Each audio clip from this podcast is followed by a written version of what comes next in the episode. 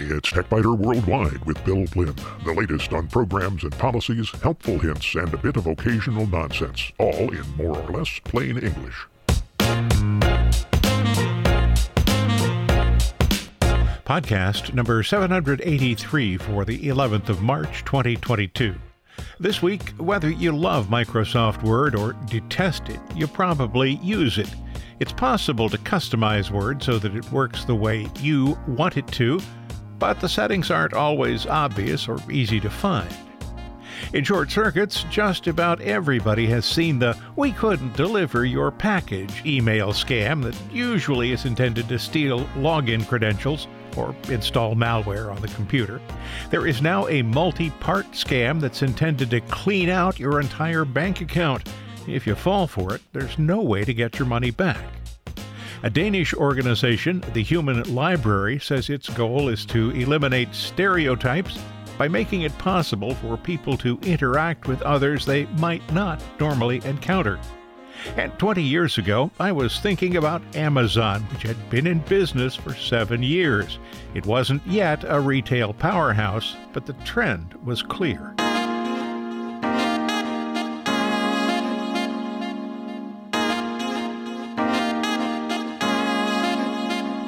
We love Microsoft Word, and we hate Microsoft Word. That's not unique to Microsoft Word. It seems likely that most of the people who use computers love them and the applications that run on them when things are working well, and hate them when they're not. It's difficult to escape Microsoft 365, which includes Outlook, Word, Excel, and PowerPoint on Windows and Mac OS computers. Publisher and Access are included only on Windows computers. The applications also run on Apple and Android mobile devices. The $100 per year fee gives up to six people access to all of the programs and one terabyte of online storage per person. So that's less than $17 per person per year. Those without family members to take advantage of the six user account can sign up for a personal account. That's $70 a year. LibreOffice and OpenOffice are both free to use and include capable applications that are usually, but not always quite compatible with Microsoft applications. Corel's WordPerfect Office suite includes WordPerfect, Quattro Pro, and Presentations. The Paradox database application is priced separately. Corel applications have perpetual licenses, but the per user cost is 250 to $400. It's not difficult to understand why Microsoft virtually owns the Office suite market. So you probably use Microsoft Word, but you might not always be happy with Microsoft Word. Part of the problem is that Microsoft listens to its customers. Word was far inferior to WordPerfect in the mid 1980s, and WordPerfect was the most used word processor until the early 1990s. Many editors still consider WordPerfect 5.1 for DOS to be the best word processor ever made but it didn't have the ability to track changes. The screen display showed only text. It wasn't possible to wrap text around graphics. It could check for misspelled words, but not grammatical errors. People wanted features like that. Well, maybe not editors, but a lot of people did. As a result, Word's developers added features, even when it was clear that people were asking for a word processor that would perform tasks no word processor should ever be asked to do.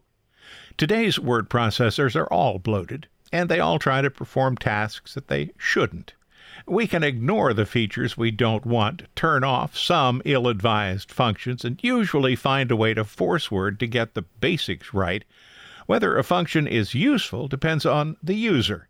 Despite the valid claims by editors that Word's grammar checker is absurd, I continue to use it. Most of Word's editor recommendations are incorrect or at least questionable, but occasionally the suggestion is appropriate. I reject most of the recommendations, but sometimes the automated editor sees something I missed. I have described previously Word's propensity for creating new documents and opening existing documents in Web Layout View. Word is not a website design tool.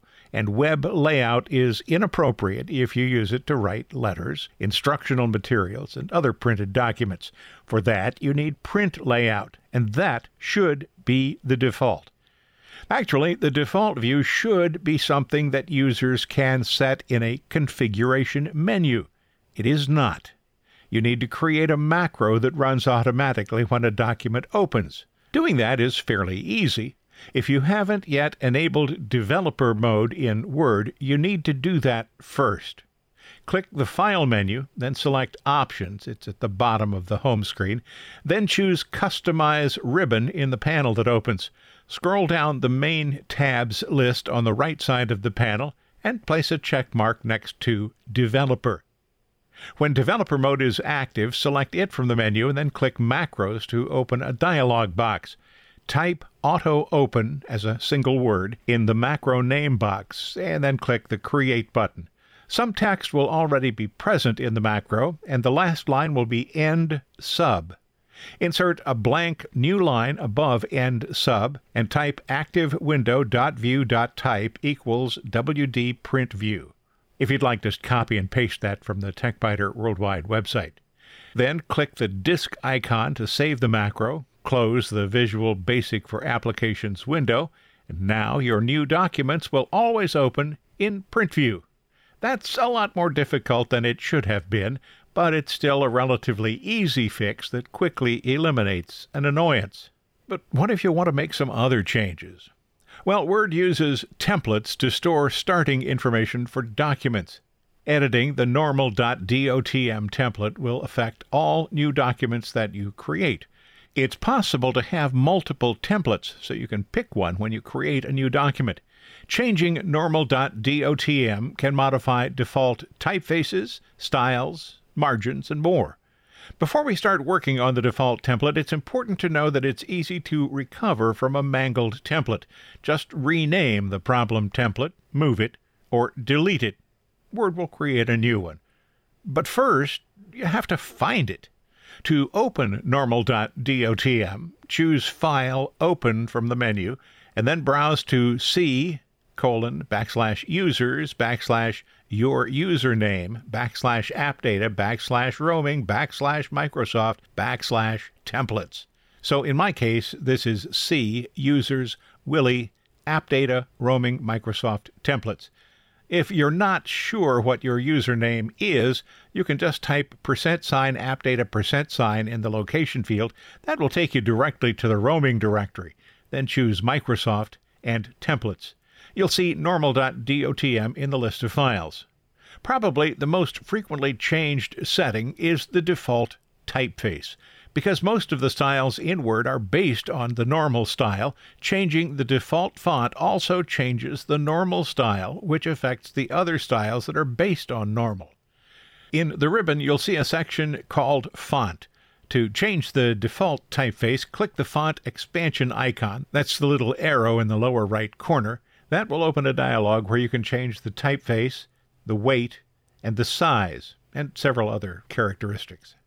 Also, check the Advanced tab if you want to modify ligatures, number forms, and other specialized settings. After selecting the options you want, click Set as Default. That's a button you'll find at the bottom of the dialog, and choose the All Documents option. To modify default margins, start with the Layout tab and choose Margins. Then you can select one of the defined options such as normal, narrow, moderate, wide, mirrored, and Office 2003 or create your own custom margins. Any changes you make to normal.dotm will be applied to all documents you create in the future using your modified fonts, margins, spacing, and other settings.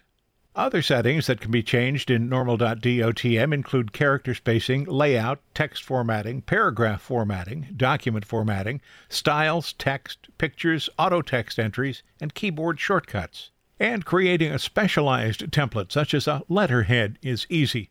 Create a new document, add any graphics, headers, footers, or styles that you want to include in documents based on this new template. Modify any additional settings, and then use Save As to specify a Word enabled macro template. Word will save this in the Custom Templates directory. That's C colon backslash users backslash your username backslash documents backslash custom office templates. And that's where you should look if you ever need to, for example, delete an old template. To use your specialized template, choose File, New, scroll down and select Personal to show any templates you've created. Templates that you use frequently can be pinned. That adds them to the top section of the templates list.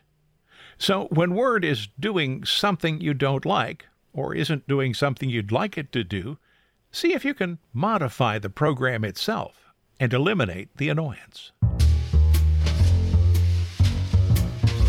If you find these podcasts useful, and I hope you do, might you consider a donation? There are no ads here, and support from listeners is the sole source of income. It's easy. Just visit the website and click the donate button near the top of any page. You can make a one time donation or schedule a repeating donation every month. I thank you. And so does the cat.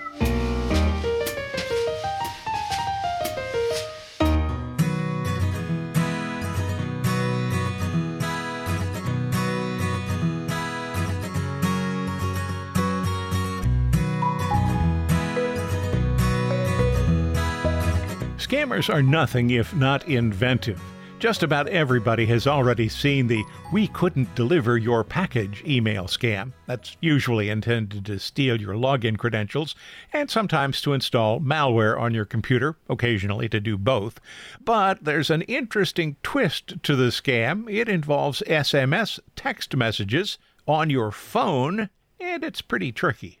Here's how it works. Let's say you receive a text message that claims to be from UPS, FedEx, the U.S. Postal Service, DHL, or some other delivery service. The message says your package couldn't be delivered and that you'll have to pay a fee to have the delivery attempted again. So that's clue number one. Most delivery services try three times to deliver a package and leave a notice on your door if there's a problem. In fact, the package will just be left on your doorstep unless the shipper has specified that a signature is required.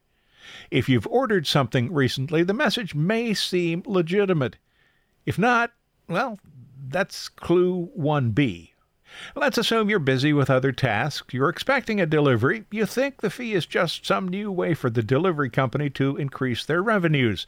The fee is small, maybe two or three dollars, perhaps five.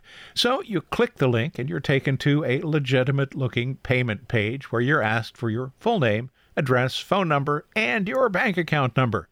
You provide that, and the site responds with a message that says your package will be redelivered within two working days. Well, we just blew past clue number two. The form's request for your bank account number should be a gigantic red flag with spotlights on it. But for whatever reason, you missed it. So the next morning, you receive a phone call from someone who says he's at your bank. A fraudulent transaction has been discovered and blocked. But you need to act quickly to protect your money. Have you received any text messages about deliveries lately? The caller will ask. Well, of course, you immediately recall the message from the delivery service yesterday. The caller knows your name, your address, your phone number, and the final four digits of your bank account number, so the call seems legitimate. How else would the caller know your identity and bank information? That, of course, is clue number three. You provided all of this information yesterday to, you now think, a scammer who has no connection with today's caller. What you now need to do, the caller says, is move your money to a safe account. You're given an account number and told to move your money immediately so the scammers can't get it. That is a gigantic clue number four. If the bank was able to detect and halt a fraudulent transaction, why would you now be required to move your money to a safe account? Yet you'll be instructed to move all your money in the account quickly. The caller promises that the bank will, of course, move the money back to your account in a day or two when the threat has been dealt with. Well, you can probably guess what happens next. A few days go by, your money isn't back in your account. You call the bank and you learn that nobody called to tell you to move your money. This kind of theft is permanent. It won't be covered by the FDIC or the bank's anti fraud protections that apply only to credit card purchases. Because you initiated the transfer, your money is gone. The scam was a two part process collect all the necessary information on the first day, and then use that information the next day for the sting. If you receive a call from somebody who claims to be from the bank, tell the person you'll call back. Ask which branch the caller is at call the bank's main number and ask to be transferred to the caller. You probably won't get that far because the scammer will already have hung up. But if the scammer tries to give you a number for the bank, uh-uh, don't take that. Any pushback from the caller indicates clearly that it is a scam.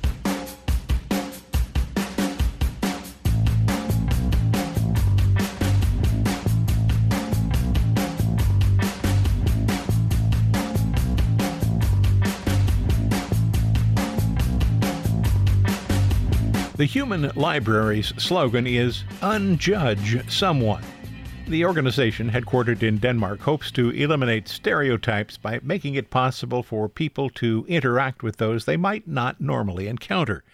The objective is to create a safe framework for personal conversations that can challenge prejudices, eliminate discrimination, and prevent conflicts. These are lofty goals. I wanted to find out how it works. The books in the human library are people, not books. People who volunteered to represent a stigmatized group in the community. They volunteer to answer questions from readers to help challenge misconceptions. The Human Library is active in 70 countries, and in person events take place at schools, libraries, universities, conferences, festivals, and public spaces. Some will be on weekdays, others are on weekends. The Columbus State Community College Library has hosted an event, so has the Delaware County District Library, Dublin Jerome High School, Case Western Reserve University, and John Carroll University. The human books include people with ADHD, those who are naturists and polyamorous or brain damaged, former soldiers with PTSD, Muslims, refugees, people who are deaf and blind, homeless individuals, those with extensive tattoos and piercings, and more. Currently, most of the events seem to be held in Europe, but eliminating misconceptions and stereotypes is a positive event anywhere in the world. If you'd like more information, visit the Human Library's website. There's a link on the TechByter Worldwide website. The world could use a little more open discussion and understanding. Remember 2002? Amazon wasn't yet a retail powerhouse, but the trend was clear. Check out TechByter Worldwide online and think back 20 years.